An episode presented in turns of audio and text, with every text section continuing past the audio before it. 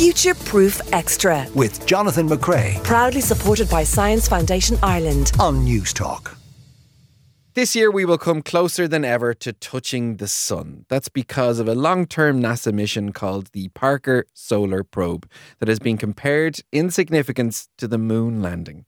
Joining me now to discuss this is one of the scientists involved, Dr. Nour Raouafi from Johns Hopkins Applied Physics Laboratory. Nour, hello from Dublin. Hello. Uh, I hope you are doing well and Happy New Year. Happy New Year to you as well. Uh, uh let's get into this uh, nice and quick. Parker set off in 2018. Uh, over the course of this mission, can you tell us exactly what you're hoping to, to achieve from all this work? Uh, Parker Solar Probe is uh, mission um, of exploration by excellence. Um, it is flying through a region of space that we never visited before, and it is extremely uh, a harsh environment. The atmosphere of star, and we know the sun is extremely active, and uh, um, that's what renders it very hazardous to fly very close to. Um, but the region that we will be flying through is actually the solar corona. It's the same um, uh, medium that we can see during a total solar eclipse.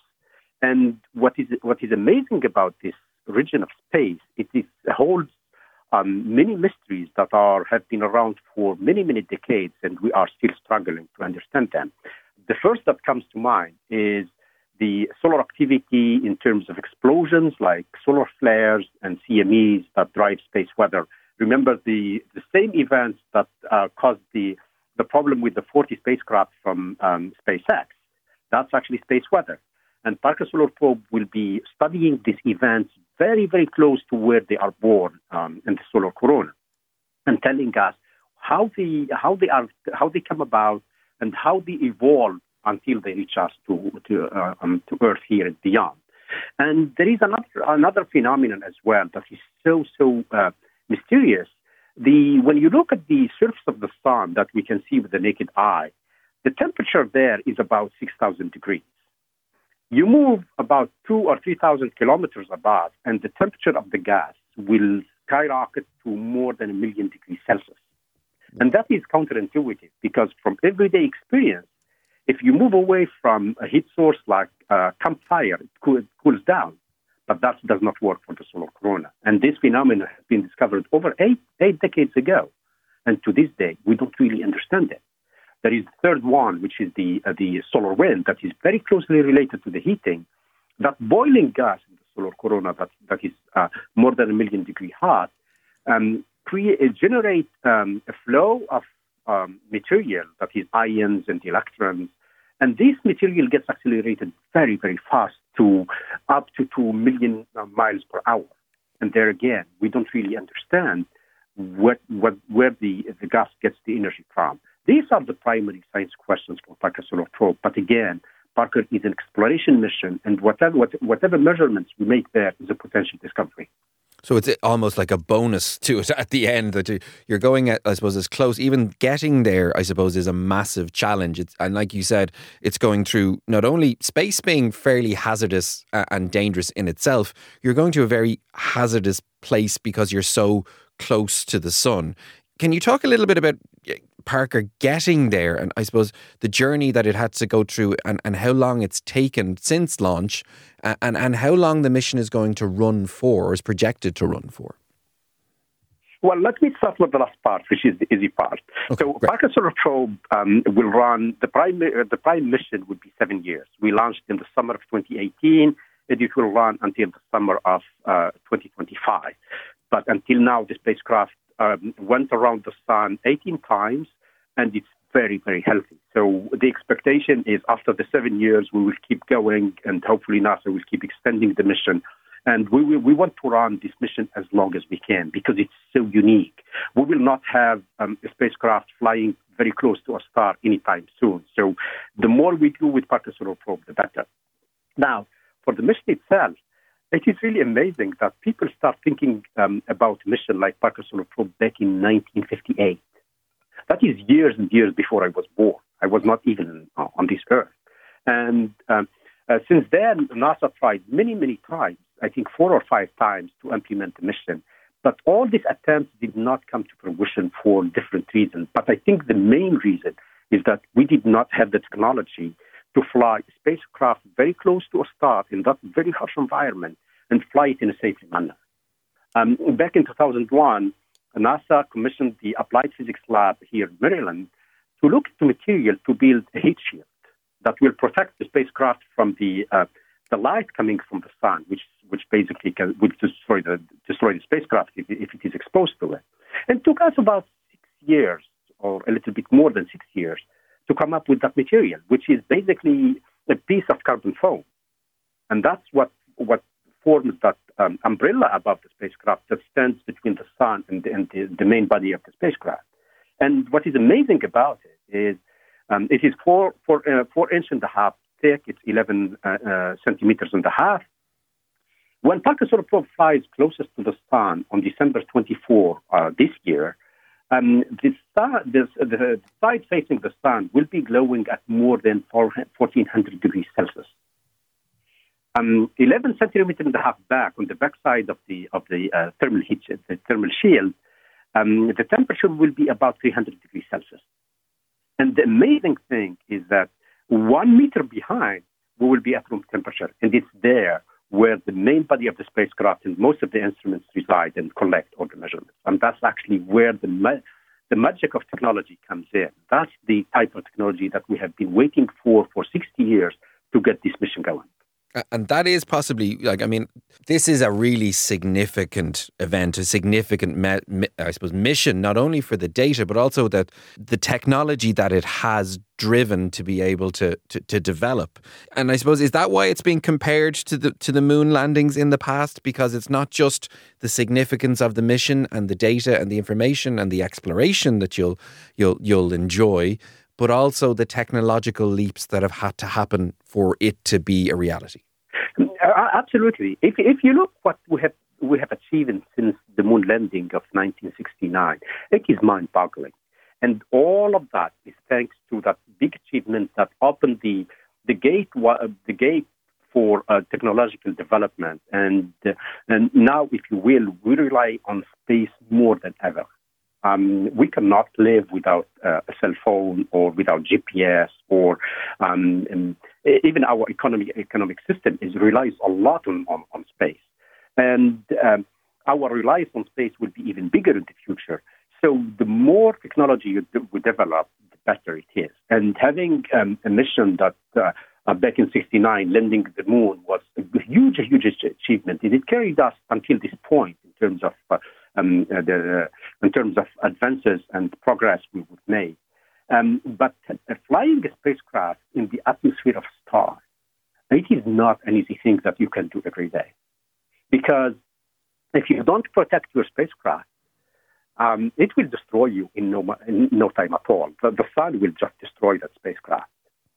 And if you will, I can give you uh, a, a, couple of uh, things about the spacecraft. Um, well, you know, uh, we know that whenever you fly uh, a body out in space, there it will wiggle a little bit. It's it's, it's customary. We know that. And Parker Probe is no exception. It can wiggle a tiny bit.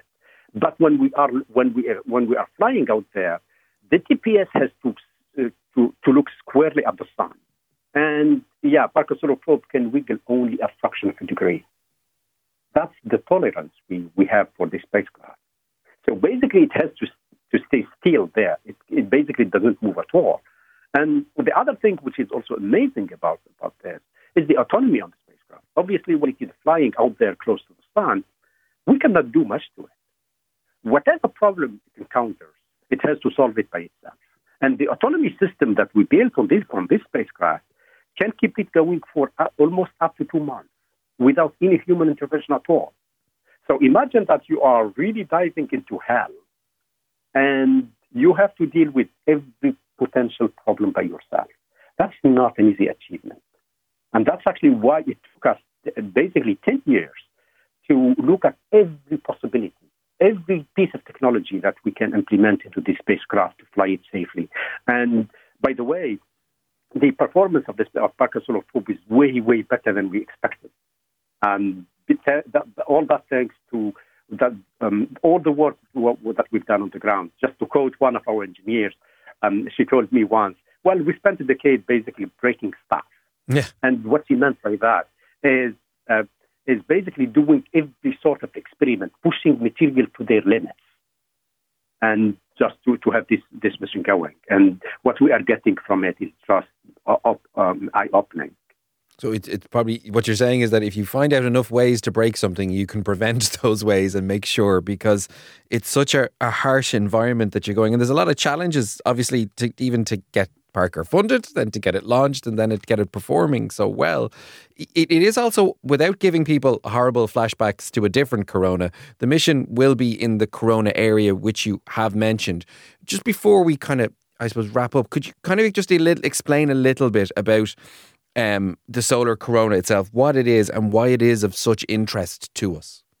So uh, earlier I mentioned what, what I call the solar wind, which is this flow of gas that comes from the sun and fill all the heliosphere, which is the sphere of, uh, of influence of our, our, star, the sun. And if you will, we live in that flow uh, every, every day and every second and every moment. We live in that flow. And whatever, whatever happens in this solar corona can affect us in many ways, and sometimes adversely. And I mentioned space weather before. Whenever you have an explosion on the on, on the sun, like a flare or CME, in particular the big ones, they accelerate a certain population of particles to a fraction of the speed of light. This is what we call the solar energetic particles, and they are pretty hazardous out there. They are hazardous to humans in space. They are hazardous to space equipment like uh, communication satellites or GPS or you, you name it. And when they are severe enough, they can even affect us here on the ground. And the first victim is the power grid. Back in um, um, uh, March 12, uh, 1899, there was an event on the sun, and it caused the power outage in northeast of America. And imagine that we have um, um, Carrington-like event. And by, by the way, Carrington is the one who discovered the strongest uh, flares uh, ever observed on the sun. And uh, he's an amateur astronomer, by the way. Mm. I- imagine that we have one of these events, and it is hurtling toward us, it hits Earth uh, um, head on, and it causes a, a global power outage all, almost all over the place, all over the globe. You know, the economic system will potentially uh, suffer huge, huge losses. The losses will be estimated at trillions of dollars.